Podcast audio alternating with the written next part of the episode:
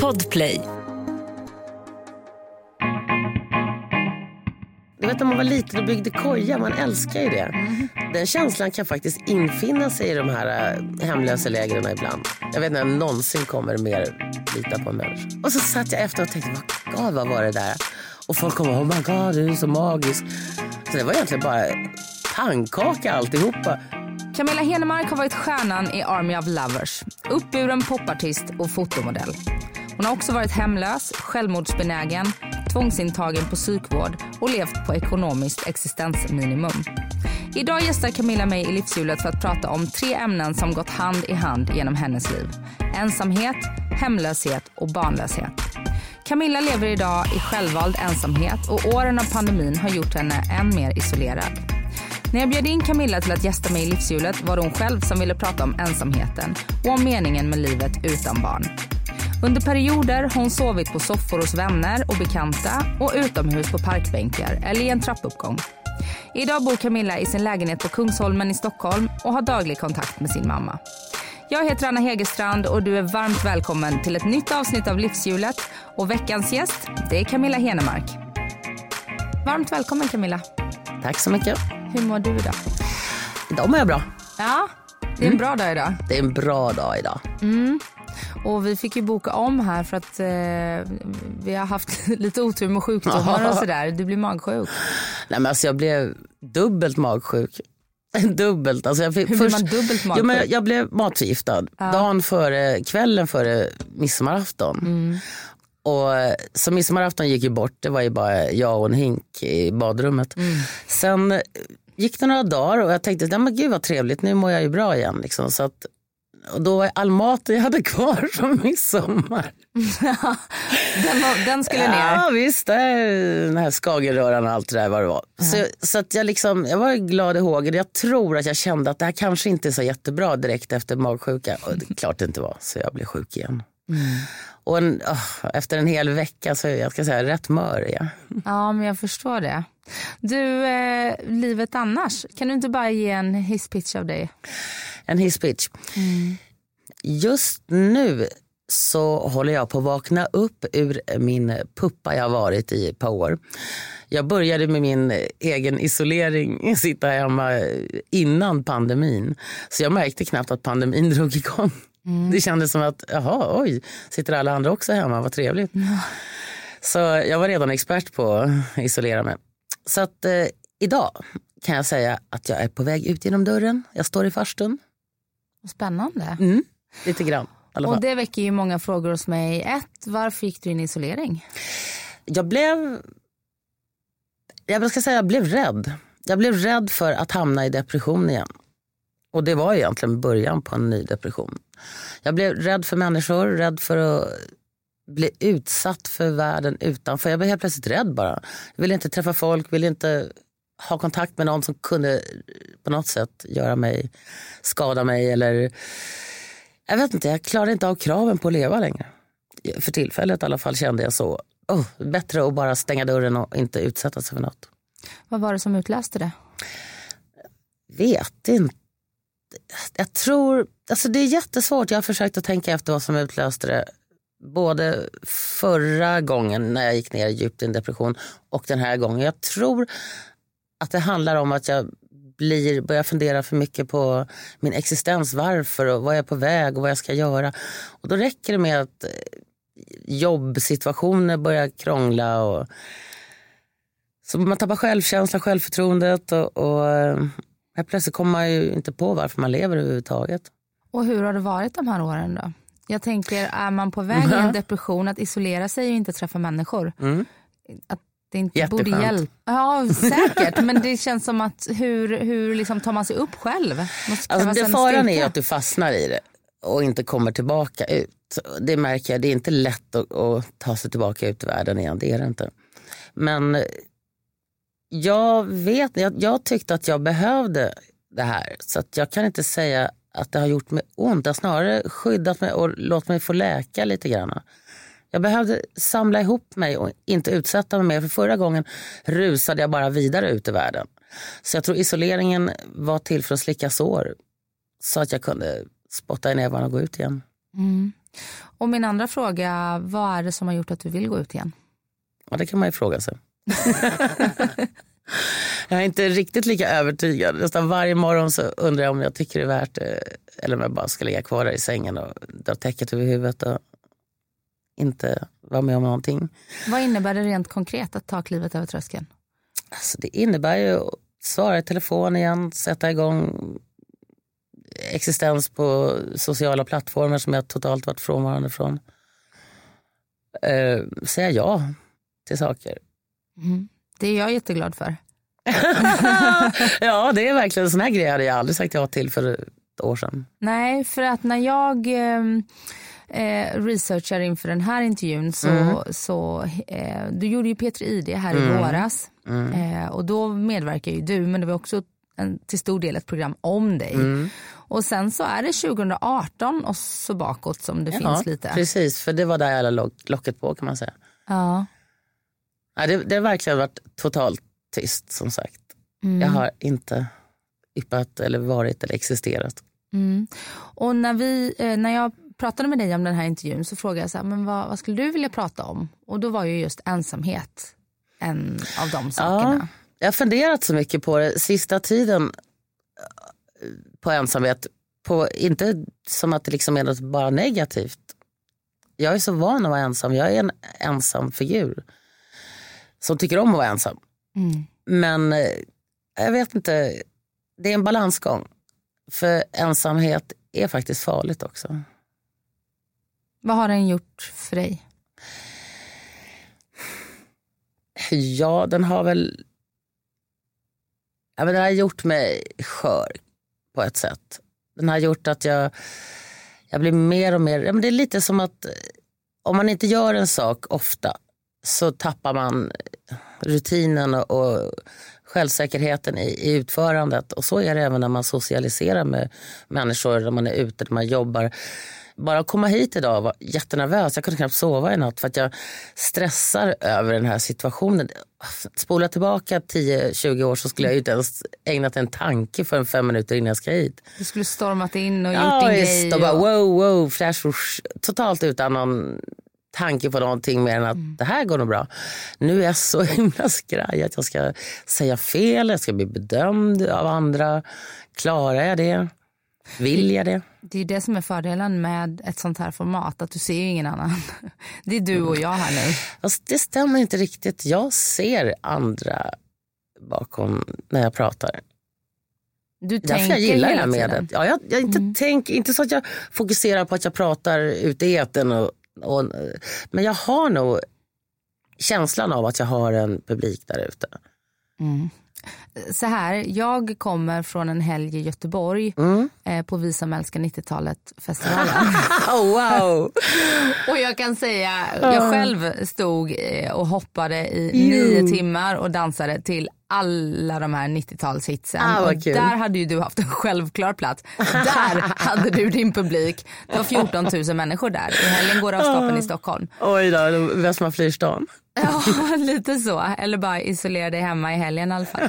Nej men så att det har du ju verkligen och det är många som är nyfikna på dig. Ja. Men, men du har ju valt att eh, hålla människor ifrån dig. Ja. Och till mig så sa du innan att ja, men då är det ingen som kan, om man inte släpper in någon så Nej. är det ingen som kan överge mig. Nej precis, lite så. Mm. Men jag vet också att du har daglig, i alla fall nästan daglig kontakt med din mamma idag. Ja, oh ja flera gånger om dagen. Ja, ni gympar till Sofia tillsammans. Ja. Nej, men mamma har fått Alzheimer, mm. min gullson mamma.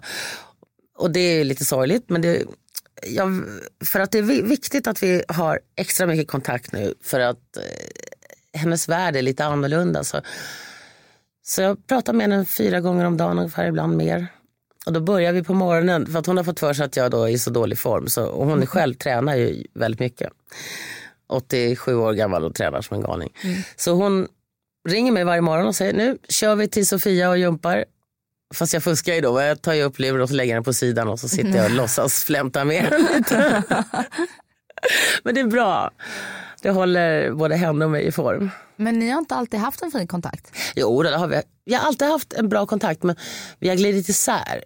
Okej. haft olika separata liv. Jag flyttade hemifrån så tidigt. Och sen gifte hon sig och fick liksom en hel familj med i, i det också.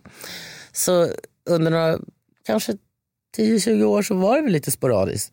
Men vi har alltid haft kontakt, en bra kontakt. Men vi har bara inte sett så mycket, hört så mycket. Men nu gör vi det verkligen. Och hur ser en dag i ditt liv ut? En dag i mitt liv är ganska tråkig. Eller det är det inte, jag tycker den är kul. Jag går upp ganska regelbundet så här åtta, åtta, halv nio ungefär. Och sen, eh, sen har jag då en radda med, med poddar som jag måste ta mig igenom. Så att jag kan väl säga att jag lyssnar på sammanlagt åtta poddar om dagen. Oj, Åtta, wow. åtta, tio poddar om dagen, minst. Alltså det kan till och bli med mer. Jag lyssnar egentligen genom hela dagen eftersom jag är ensam. Vad gör du under tiden då? Kan det vara när du Jag städar? Eller? Ja, det beror på vad jag lyssnar på. Ibland lyssnar jag på lite mer avancerade, s- vad säger, jag, där man måste koncentrera sig på vad man lyssnar på. Sen lyssnar jag väldigt mycket på recaps av reality. Det är liksom 80% av tiden lyssnar jag på recaps på allt ifrån eh, eh, Housewives till eh, below the, bara så här reality-skräp. 90 Day Fiancé. Bara det går ju liksom en halv dag åt. Ja, men du, ja, för du tittar ju mycket på reality Sen tittar också. jag på reality, precis. Poddarna, och så tittar jag, först tittar jag på, och sen så analyserar jag dem ner till partiklar. Ja. Och det finns en hel community där ute som är av ganska säga, intellektuella människor som ägnar sig åt den här hobbyn. Det, är, det är en konstig värld. Ja. Ny säsong av Robinson på TV4 Play. Hetta, storm, hunger. Det har hela tiden varit en kamp. Nu är det blod och tårar. liksom. Fan händer just nu. Det. är Detta är inte okej. Robinson 2024, nu fucking kör vi! Streama söndag på TV4 Play. Ett poddtips från Podplay. I fallen jag aldrig glömmer djupdyker Hasse Aro i arbetet bakom några av Sveriges mest uppseendeväckande brottsutredningar. Går vi in med hemlig telefonavlyssning och, och då upplever vi att vi får en total förändring av hans beteende. Vad är det som händer nu? Vem är det som läcker? Och så säger han att jag är kriminell, jag har varit kriminell i hela mitt liv men att mörda ett barn, där går min gräns. Nya säsongen av Fallen jag aldrig glömmer på Podplay. Och jobbar. Ja, det? det? tycker jag är mitt jobb. Ja. Nej, jag jobbar inte, eller har inte gjort. För att, först för att jag har varit ganska sjuk faktiskt. Ett tag. Jag fick problem med hjärtat. Nästan så jag var på väg att operera hjärtat ett tag. och se om det kanske blir av ändå här. Sen har jag ju diabetes som jag också fått reglera lite bättre. Men den har blivit bättre. Så jag har inte varit fysiskt i form. Och sen också jag låg verkligen ner. Efter, jag var verkligen jag märkte hur dålig form jag var när jag var med i Biggest Loser. Och Och vilket år var det nu? det var väl, kan det varit, 2016, 17? Så. Ja. Nå- Någonstans där var det. Alltså för det första upptäckte jag att jag kan inte träna. Jag vet inte ens, min hjärna har någon störning som gör att jag inte kan fokusera på träningen. ADHD kallas det. Ja, det, det är väl det. Ja, men alltså, det, är, det är riktigt komiskt. Alltså, jag vet han stackars tränaren där, han, Mårten? Ja, ja, jag kommer knappt på vad de heter. Jag har förträngt hela den här resan kan jag ju säga.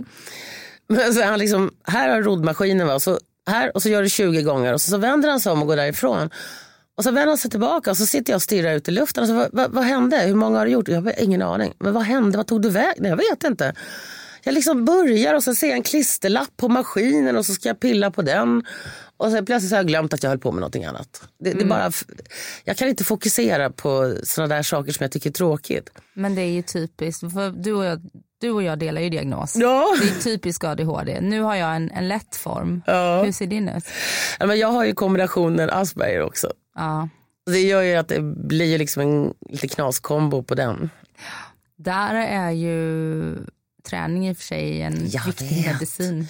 Så grejen är om jag bara kunde hitta nyckeln till hur jag ska träna, jag vet inte. Alltså jag, jag tror att jag prövar på alla former som finns. Men jag kommer tillbaka till jag måste alltid på något sätt behålla intresset i själva träningen. Så allting som är monotont går ju bort direkt. Då är inte du en fan av långa promenader med podd. Nej, ja, det, jag tänkte jag ska börja och, och promenera. Men varje gång jag gör det så går jag ut och sen så blir jag lite så här Ferdinand när jag hittar någon blomma och sitter och doftar på under en ek istället. och bara helt glömt att jag skulle promenera.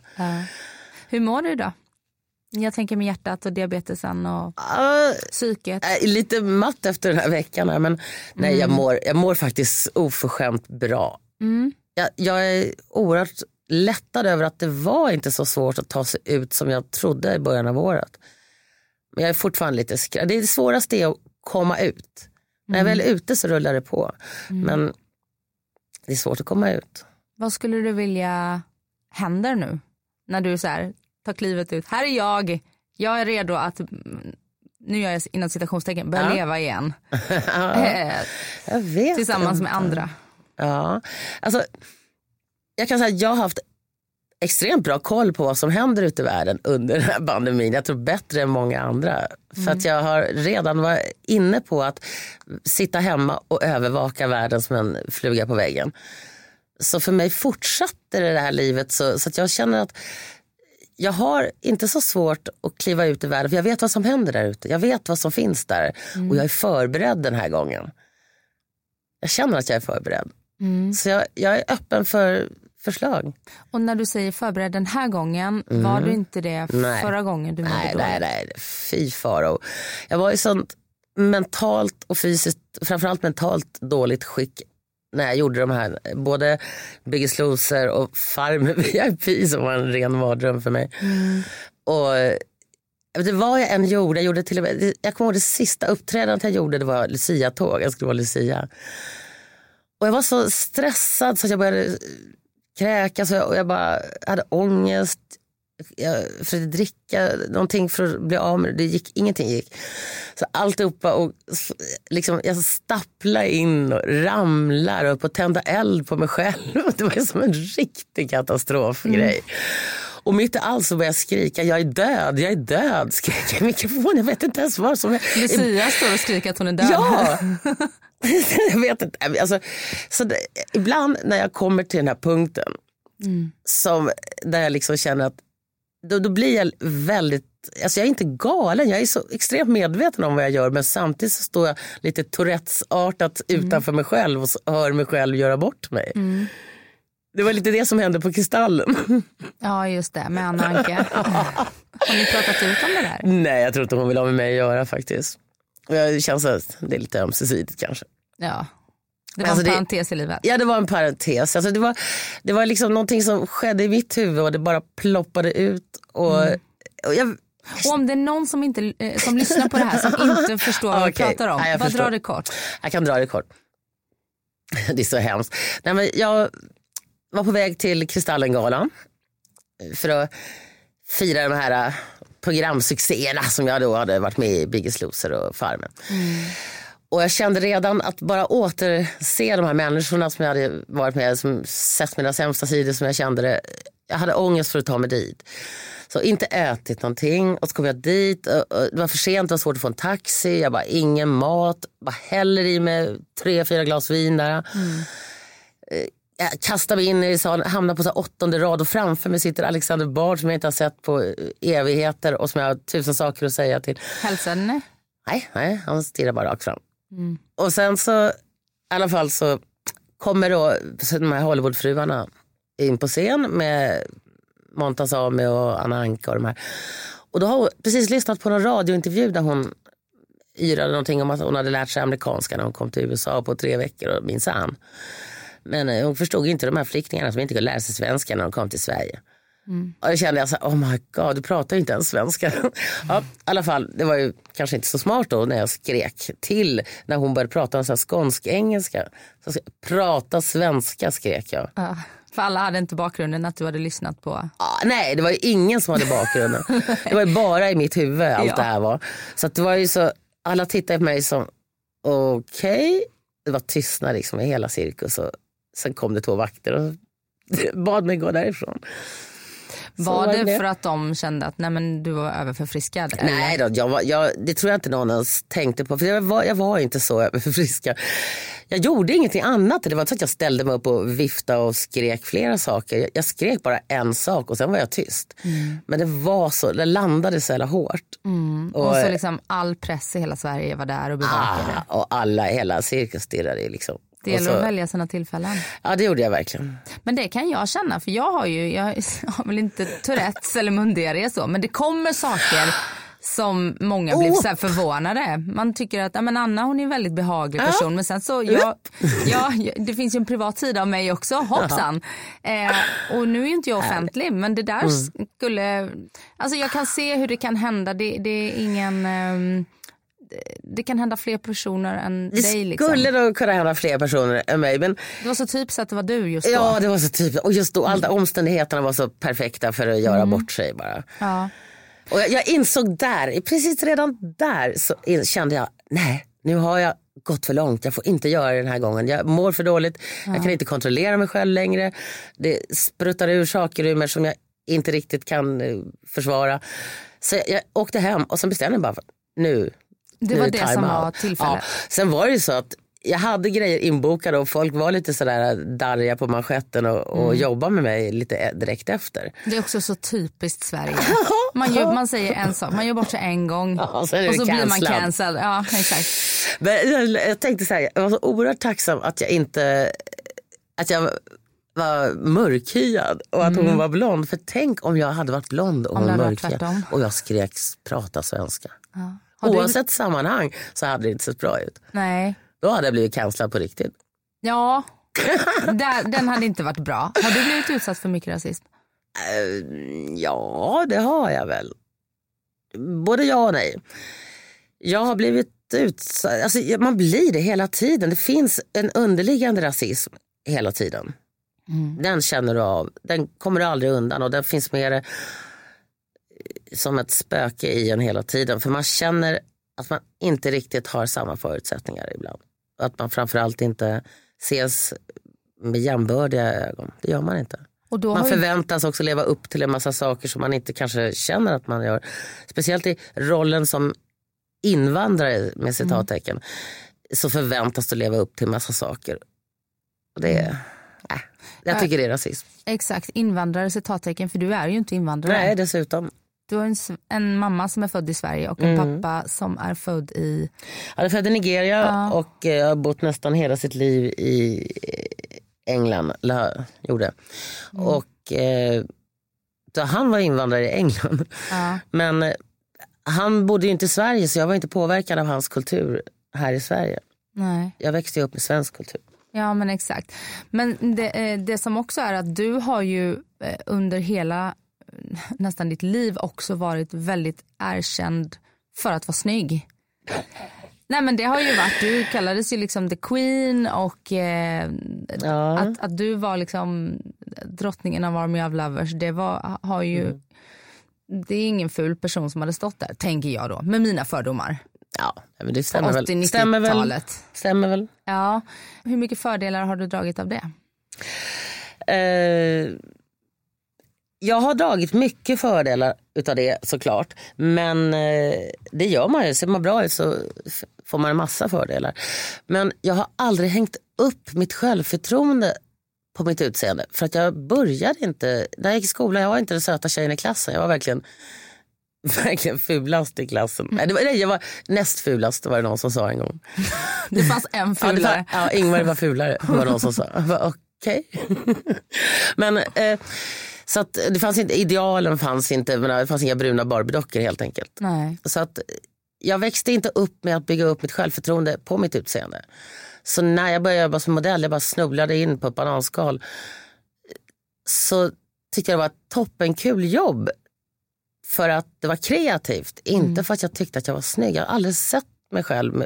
Jag är inte fåfäng på något sätt. Jag är nästan pinsamt ofåfäng för att jag borde vara lite noggrannare med och nej, det vore jag inte alls det förresten. Jag tycker det är inte så jävla intressant med folk som bara är snygga. Nej. Nej, det skulle jag aldrig vilja bara vara. Man kommer en liten bit på det kanske. Man kommer ganska långt på det men jag tror inte man känner att man förtjänar det på samma sätt. Mm. Det tror jag det, det, det är en fälla att se för bra ut också. För att det är lätt att luta sig mot det Och sen ändå känner du innerst inne att det enda jag är är snygg. Jag är egentligen inte bra på någonting annat. Jag tror inte självförtroendet mår så bra av fast du är snygg. Du vet mm. att du bara är snygg. Och då säger jag bara för att det är klart att det är en tillgång. Men det är en ganska ihålig tillgång. Det är ju också en tillgång som eh, värdet urholkas med värdet, år. Ja exakt dessutom. ja. Så är det verkligen en säck som töms och inte fylls på. Ja. Konton som inte ökar i värde. Ja. Du, vad var det där 2016, 2017 som, som föranledde att du gick ner i en sån djup depression och mådde så dåligt? Jag tänker ju bara mm. Eh, och det handlar väl om, liksom, jag är född 1982. Mm. Eh, jag har ju liksom vuxit upp med Army of Lovers men sen så när jag blev vuxen, säger jag inom citationstecken, det som man minns det är också den här boken som skrevs. Där, som ja. du har sagt att ja, men den där kommer jag få leva med jämt. Ja. För den tas upp jämt. Och även i den här intervjun. Nu. Ja, naturligtvis. Men hur har den påverkat? Var, det, var den en stor påverkan? Ja, det var det också förstås. För det var, vad jag än gjorde så var det det enda det handlade om. Jag kunde aldrig veta om jag blev erbjuden ett jobb eller någon situation att göra någonting. Om mm. det handlade om mina meriter eller om det handlade om att man bara ville äta en bit av den där kakan. Mm. Så det underholkade och urholkade också självförtroendet. För jag visste ju aldrig vilka, på vilka premisser är jag här nu. Jaha okej nu vill bara veta mer om det. Okej då förstår jag. Mm. Så det kändes så meningslöst mm. att göra någonting. För jag visste liksom inte varför jag är här. Men du la ju också hyfsat mycket locket på. Oh ja, det kan man säga. Ja. Och sen så skrev du en bok. Ja men det är, Tillsammans den, med den boken började jag skriva på innan den här boken kom ut. Ja. Eller jag, jag hade påbörjat den då. Den var inte skriven och utgiven. Så den fick jag liksom skjuta på lite grann på grund av det här. Och det var i och för sig bara bra. För då kunde jag få med mycket mer och vi hade gott om tid och jag och Karina fick liksom lugn och ro att jobba också. Mm. Och eh, det arbetet med den boken har väl resulterat också i en fin vänskap mellan er? Mm. Mm. Hon är en underbar människa. Mm. Hur ser din vänskapskrets ut idag? alltså den, den, den är verkligen konstig för att jag har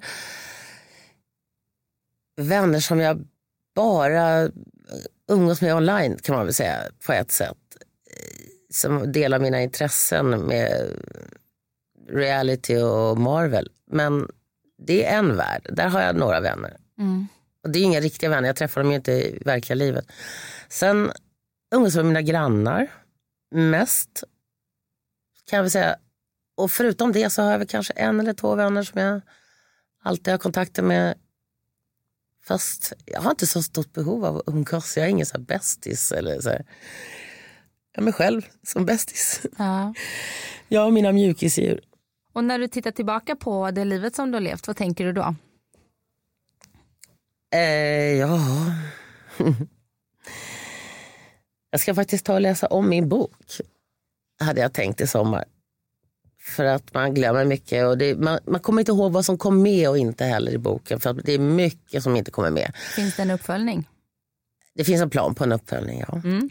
Det finns lite tanke på det. Men det är ju, alltså när man läser det blir, man får ett annat perspektiv. Därför alla borde skriva sina memoarer. För att du får ett helt perspektiv. Du ställer dig utanför och tittar på ditt liv. Ja, det förstår jag. Du, eh, du eh, kände ju också att du ville prata om att leva utan barn och mm. om meningen med livet utan mm. barn. Ja, för det är en sån sak. Jag fyller 58 här nu. Mm. Och då, jag har inte egentligen så mycket tidigare funderat på, jag liksom eh, bara kalkylerat bort barn. Men nu känner jag att det har ju en djupare mening med barn.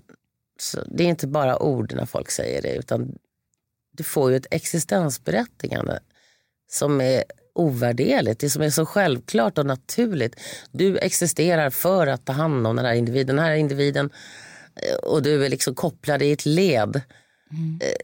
Och när man klipper den kedjan och inte har ett led. Jag har, jag har heller inga syskon så jag har inte några syskonbarn eller någonting. Och min mamma är som sagt var gammal och snart borta. Så mm. Jag är verkligen ensam. Jag har ingen familj. Jag har absolut ingen familj. Och det, det är nästan lite knäppt att jag insåg också nu att jag heter ju Henemark. Och det är bara jag som heter Henemark på hela jorden nu. Jag är den enda som heter, när jag dör så försvinner namnet. Det är också en konstig känsla. Jag står själv kvar med mitt legacy utan att kunna lämna vidare någonstans. Hur kommer det sig att du räknade bort barn tror du? Ja, det, det var en massa omständigheter. Först hade jag inte tid, det bara flaxade runt och karriären tog sitt. Och sen så, jag var ihop med Johan Renck då. Och sen så blev jag gravid och vi bestämde oss för att behålla barnet och började planera för det också. Men sen så hände det massa saker. Jag, fick, jag spelade utomhusteater och det regnade hela sommaren. Och det var så här tidstypiska kläder som var så blöta och aldrig torkade. Och, ja, det var frukt- jag fick lunginflammation. Och fick ett missfall, ganska sent missfall. Och efter det var det svårt att reparera förhållandet. Johan var på turné, jag var på turné. Vi var han liksom, slog väl igenom och han Ja. var ju inte känd när ni blev ihop. Nej, han var helt okänd. när Ja, han blev ju stackabo när ni var ihop. ja stämmer. Och då tänker jag som har två barn Mm. eh, som också hade en otrolig eh, skräck för missfall. Jag var inte heller, jag längtade inte efter barn när jag blev gravid. Eh, det var också oplanerat. Men sekunden jag blev gravid så var det så självklart liksom. Och jag kan inte, jag vet ju inte men jag tänker att om jag hade fått ett missfall ganska sent så hade jag nog blivit lite manisk. Att så här, då vet jag vad, vad jag eh, hade i mig och vad jag, vad jag liksom eh, Men när du väl bestämt dig för att behålla ett barn då börjar ju massa känslor och tankar i kroppen. Och ja. det är ju liksom ett life commitment så att hela ditt sätt att känna, tänka och, och fungera ställer in sig på den här uppgiften.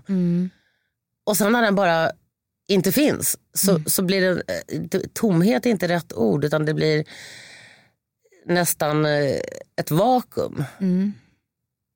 Av något som var så självklart som du hade liksom ställt dig in i. Och det, det är en väldigt konstig känsla. Det är inte så att det, bara, att det är sorg. Och så, för det är inte så enkelt som sorg. Sorg är att ha någonting, förlora någonting och sörja det. Här är det mer som att Det är existentiellt. Ja, sätt. det är existentiellt. Du har liksom ställt dig in på någonting som bara inte existerar. Och då blir du väldigt vilsen och undrar varför existerar jag nu? Det här var ju liksom hela grejen. Nu, nu skulle jag ju... Varför? Och sen fortsätter den här känslan att finnas kvar i en. Att, att du måste någonstans hitta något annat att existera för. Eller, det går inte att gå tillbaka riktigt. Och vad hittade du då? Nej, jag har inte hittat något. Jag vet inte om det är någon, det är ingen sorg sådär, något sorg över ett förlorat barn eller så. Det är mer en vilsenhet i vad är meningen med livet för mig nu? Varför fortsätter jag att leva? Jag kan lika väl dö imorgon. Det, ju- det är ju ingen som kommer sakna mig. Liksom. Det är inte så att någonting fall, står och faller på mig och ingen är beroende av mig eller någonting. Jag har inget existensberättande. Jag skulle lika väl kunna pop, försvinna. Det är en inte så skön känsla. Är det så du tänker? Det är så det är. Det är ju ett faktum. Det är inte ens... Det är bara konstaterat, så är det. Det gäller bara att hitta en mening med det. Det gäller bara att hitta meningen i det ändå, trots att det känns med, som att det inte finns någon. Och när du vaknar på morgonen, vad är det som gör att du känner, ja men nu tar jag mig an den här dagen? Ibland kan det vara en sån enkel sak som att hjälpa andra människor. Det, kan det hjälpa? Det, det kan vara jättesmå saker. Jag har haft en kompis som har cancer till exempel nu. Att orka ta de, alla de här samtalen. Och han sa till mig, ja, men jag känner mig så jobbig, jag, jag, alla bara, ingen orkar med min cancer. Men, så här, nej, men du, du fattar inte, jag gör inte det här för din skull bara. Jag gör det här för min skull. Jag mår förbannat bra av att vara behövd. Och att du, att jag, alltså jag somnar gott när jag vet att, att jag har gjort någonting som är viktigt för dig. För då, det gör mig viktig. Ja, men lycka på riktigt är ju att ge vidare och, och Det låter bidra. så Banalt. klyschigt, Ja, inte klokt, men och det, det är är ju ju det. sant. Alla sanningar är klyschor. Ja. Jag tänker att du pratar med Alla din mamma är fy, fyra gånger om dagen och är där för henne. Mm. Hon är ju alltså lite omvänt nästan som ditt barn nu. För du Ja, tar ju hand om är det. henne. Ja, det är faktiskt så. Ja. Men efter där, det missfallet, var, blev, skapades det en rädsla att eh, försöka bli gravid igen? Eller var det... I början gjorde det det. I början kände jag att jag var inte redo att ta en ny besvikelse. Jag var så inställd på att, att det skulle bli en besvikelse. Så att jag hade, jag var inte, inställningen var inte att oh, jag försöker igen och så blir det bra. Inställningen var wow, jag måste vänta ett tag innan jag försöker igen och misslyckas igen. För jag var inte redo att ta ett misslyckande igen. Så då, då sköt jag på det tills det var för sent istället. Ny säsong av Robinson på TV4 Play. Hetta, storm, hunger. Det har hela tiden varit en kamp. Nu är det blod och tårar. liksom. Fan händer just nu. Det. är Detta är inte okej. Robinson 2024, nu fucking kör vi! Streama söndag på TV4 Play. Ett poddtips från Podplay. I podden Något Kaiko garanterar östgötarna Brutti och jag, Davva, dig en stor dos skratt. Där följer jag pladask för köttätandet igen. Man är lite som en jävla vampyr. Man har fått lite blodsmak och då måste man ha mer. Udda spaningar, fängslande anekdoter och en och annan arg rant. Jag måste ha mitt kaffe på morgonen för annars är jag ingen trevlig människa. Då är du ingen trevlig människa, punkt. Något Kaiko, hör du på Podplay. Därför är gardinerna. Har du levt i relationer med, med män som har velat ha barn men där du har... tycker jämt att de vill ha barn. Alltså, när ska de sluta tjata? Jag är 58 nu, nu får ni sluta tjata. Ja, jag vet. Det är helt, helt bisarrt. Senast idag, senast i morse. jag- Kan du inte skaffa barn med mig? Men du lever själv idag? Eller lever du med någon? Nej, jag lever själv. Och hur bor du? Jag bor i en liten etta I Stockholm? i, i Stockholm. Och i perioder så har ju du eh, inte haft ett boende. Nej. Utan eh, bott runt på soffor och Mm. eh, även ute. Ja. Hur, hur hamnade du i hemlöshet? Alltså det började med att jag sålde min lägenhet och sen så hade jag väl en tanke på att köpa en ny lägenhet men jag var så rotlös, jag var liksom, ville inte vara kvar i Sverige. Jag, var liksom, jag kände att jag ville byta hela livet så jag började resa och försöka hitta någonstans att ta vägen bara. Och sen snurrade jag runt så ett år och brände alla pengarna. Och sen, jag hade lite pengar kvar när jag kom hem men jag kunde ändå inte bestämma mig för vad jag skulle ta vägen. Jag hade liksom släppt alla trådar här hemma. Så jag bara irrade runt till pengarna var slut och sen så jag hyrde andra hand både här och där och jag bodde på massa ställen. Men, och på hotell, månad på hotell, det kostar pengar. Ja, shit. Mhm. Så eh, sen insåg jag att jag inte ville leva längre och då betydde pengarna ingenting. Och då betydde det inte att skaffa ett hem någonting heller. Men sen gick jag, dagarna bara gick, jag kunde liksom inte hitta, jag satte ett datum och så närmare, jag höll på sådär fram och tillbaka. Och helt plötsligt så var jag bara rotlös och sov en här och en där och när pengarna var slut så man pallar ju inte sova på soffor särskilt länge och hemma hos kompisar därför att du är i en underdånig situation som är oerhört kränkande och mår du dessutom dåligt och folk ja, behandlar dig nedlåtande, då, det går inte ihop. Då sover du hellre i en buske, det kan jag säga. Det är inte så hemskt att vara uteliggare som det låter. När vädret är bra så finns det en hel community där ute som, som är ganska mysig. Du vet när man var liten och byggde koja, man älskar ju det. Den känslan kan faktiskt infinna sig i de här äh, hemlösa lägren ibland. Alltså man ser om varandra, man juxar ihop det med lite mat och får till det lite grann där och pyntar med någonting man hittar på en soptipp för att göra det lite mysigt i tältet. Alltså det är inte så mm, det är inte så sorgligt och negativt som det låter. Så i Sverige, vi har ju ganska, vad ska jag säga, vi, inte som att vara hemlös i Indien på gatan, det är något helt annat. Då svälter du, det gör du ju inte här. Vad, Det som jag tyckte var jobbigt det var den kriminella biten för jag klarar inte av kriminalitet. nej.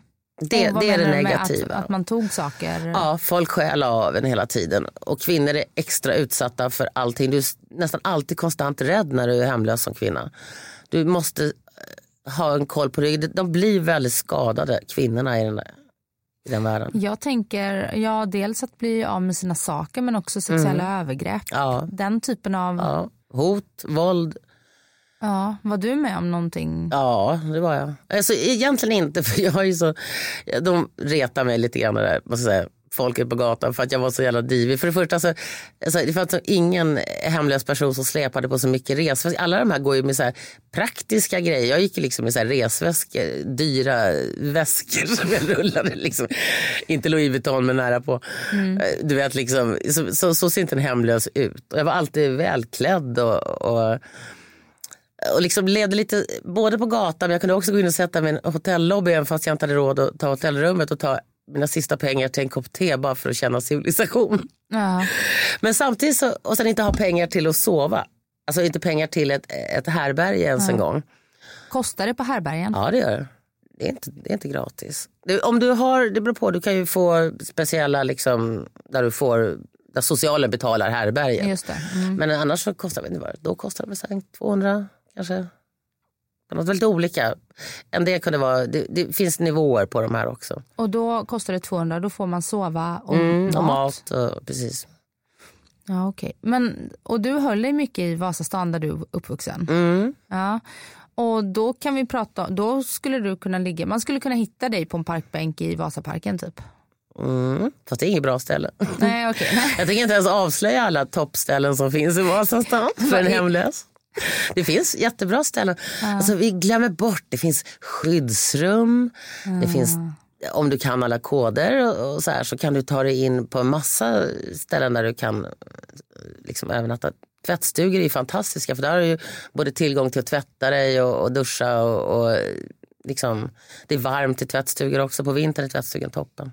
Hur länge var du hemlös?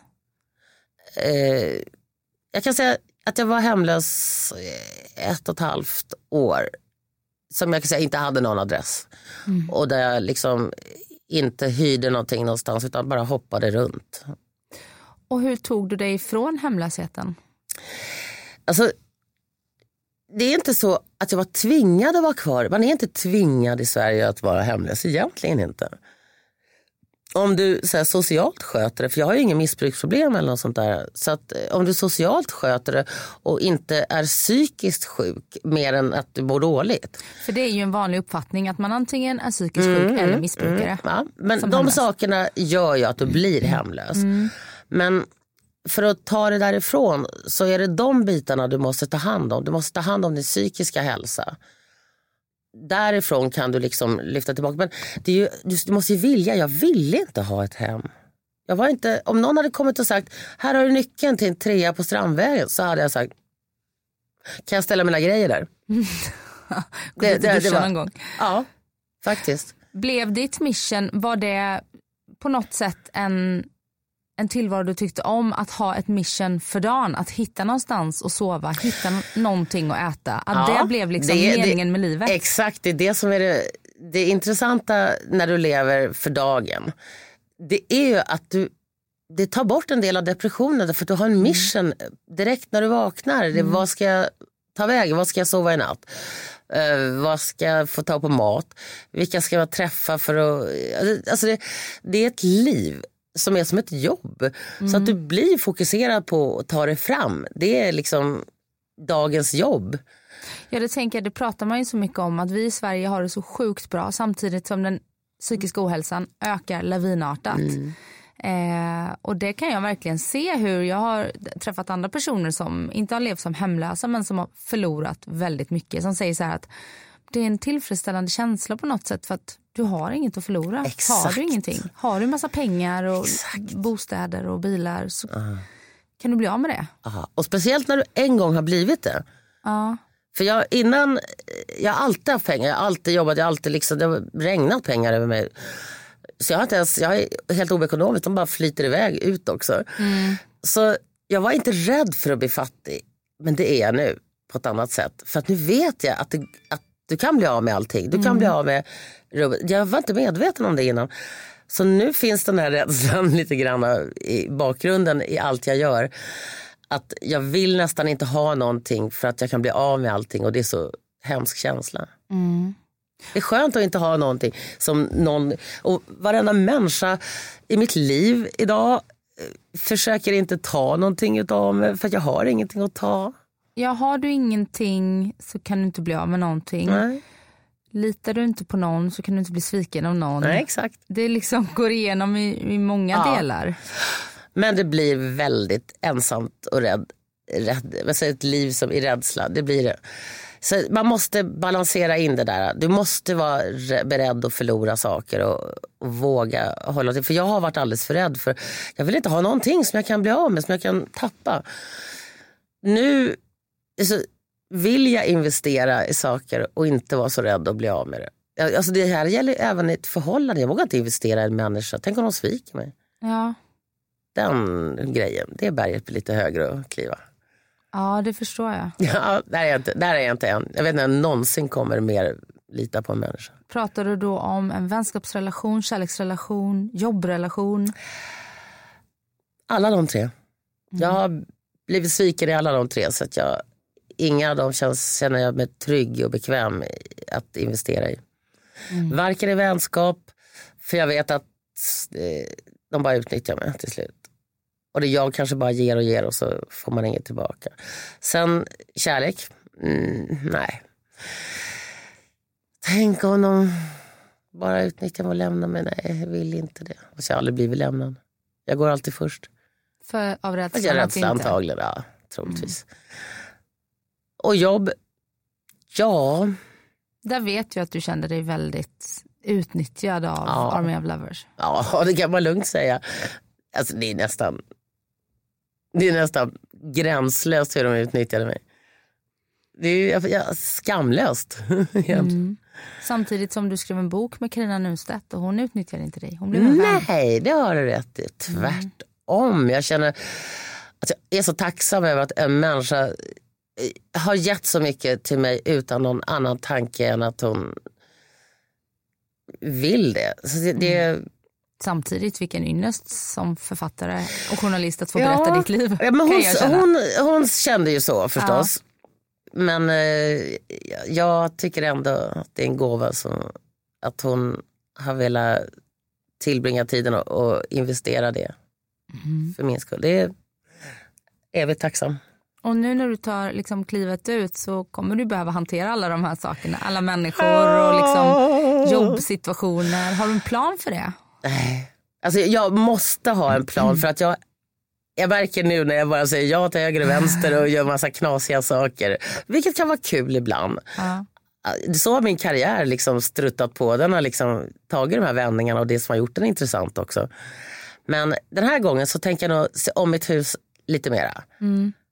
Och eh, vara mer professionell. Och de bitar jag själv inte är bra på tänker jag faktiskt överlåta åt någon annan och se om. Åtminstone tänker jag konsultera lite bättre innan jag bara rusar in i saker. Säger jag. det kommer jag inte alls göra. Jag kommer bara huvudlöst kasta mig i knasprojekt såklart. Men du är ändå medveten om det. Ja, får vi se var det landar. Det brukar bli bra. Är du rädd för att gå in i en djup depression igen och bli suicidal och Alltså, gå tillbaka där du har varit? Liksom? nej, nu är jag inte det. Eh, Om du frågade mig för tre år sedan hade jag sagt ja. Och jag tänker inte göra det heller. Jag tänker inte öppna dörren. Jag tänker gå ut. Nej, nej, nej. Aldrig i livet. Jag kommer aldrig att våga lämna den här puppan nu. Men så känner jag inte längre. Jag är inte lika rädd och deprimerad. för det första har jag tagit mig ur, jag, vill inte säga att jag var i ett missbruk av, av eh, Bens mediciner men jag hade tagit dem i flera år. Och då blir du beroende fysiskt. Och sen var det sommar eh, för tre år sedan nu. Tre. Det var innan pandemin precis. Det var precis sommaren innan pandemin. För att jag hade massa planer på att jag skulle avgifta mig från det där. Och det är ingen lätt sak, det ska man egentligen göra under läkarvård. Men jag hade bestämt mig så jävla hårt på sommaren där och jag bytte läkare och jag kände att jag gör det bara. Liksom. Så det var fem, sex veckor av var fruktansvärt dålig och sjuk. Men eh, väldigt bestämd över att det här ska bara gå. Jag var bara less på det. Jag bara kände att jag kommer aldrig ta mig ur depressionen om jag inte tar mig ur det här först. Och sen kan jag säga, det var inget, jag mådde inte bra året efter. Men jag mådde bättre i grunden. Jag, jag, jag är så glad över det för jag är, jag är mig själv igen. Och, nej, jag, jag är inte rädd för att bli deprimerad längre. Nej. Jag vet ju också att det finns hjälp att få. Det är snarare så att jag är tryggare idag om det skulle hända igen. För jag skyddar mig själv bättre idag.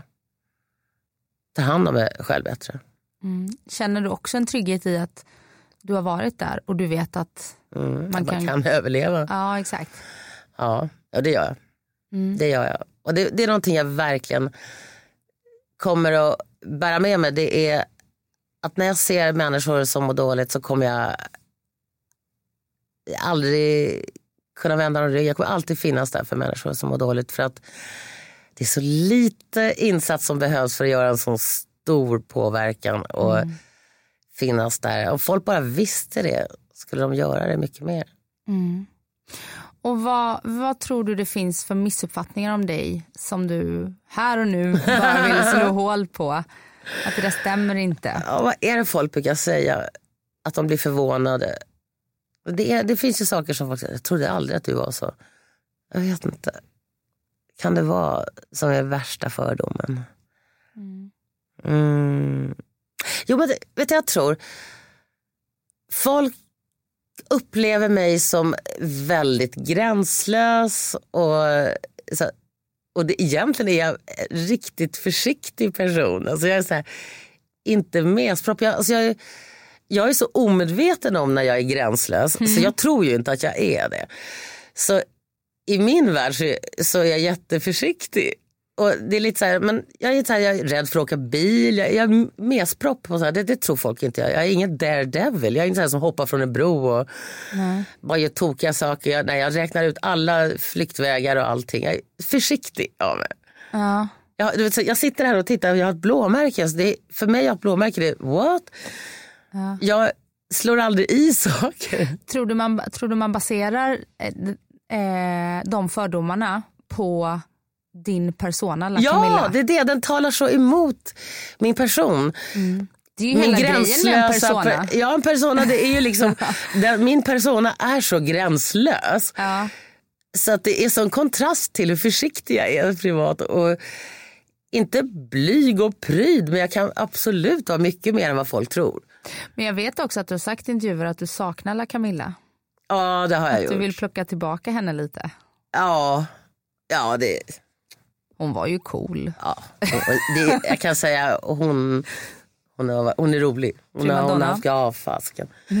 Alltså ibland när jag har gått in i rollen så, så är det någonting, alltså det som att bäras med i en figur som jag vet precis hur jag ska reagera i och allting.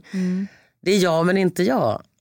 Det, det är underbart att ha en sån persona. Ja, figur som man kan gå in i rollen. När jag gjorde det här Lucia-tåget som var så här katastrofalt. Ja. Då var det en sån här situation där jag kände, oh my God, nu går allting åt skogen. Jag ska jag? Och så kände jag, jag kan inte vara mig själv här nu. För om jag är mig själv så vet jag inte vad jag ska ta vägen. Det här är kaos.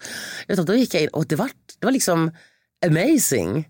Jag såg hur jag trollband hela publiken fast jag snubblade, höll på att bränna upp mig och skrek att jag var död.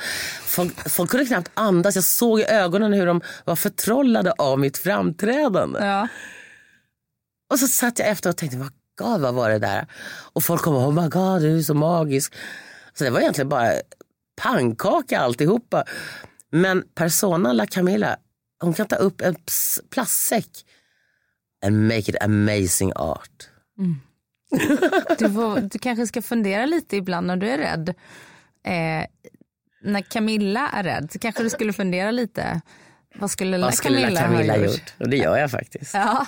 Det, det, jag tar till henne när jag är i sådana situationer att då kommer den här personen, jag, jag är ju inte personlighetsklyven men det kan absolut vara skönt att gå in i den då för att hon skyddar mig. Hon är, hon, är, hon är inte osäker på någonting. Hon är självsäker.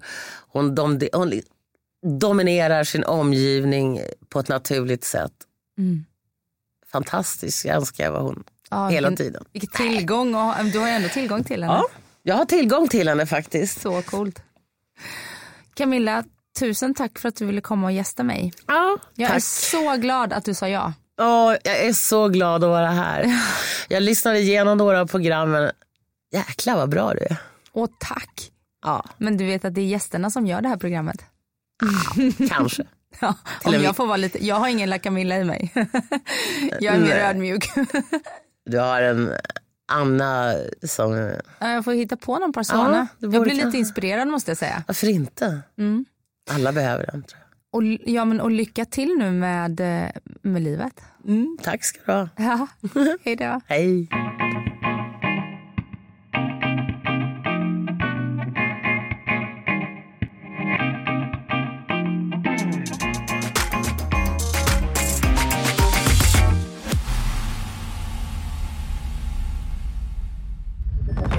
Podplay, en del av Power Media.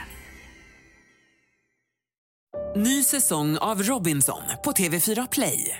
Hetta, storm, hunger. Det har hela tiden varit en kamp. Nu är det blod och tårar. Fan händer just nu. Det. är Detta är inte okej. Robinson 2024, nu fucking kör vi! Streama söndag på TV4 Play.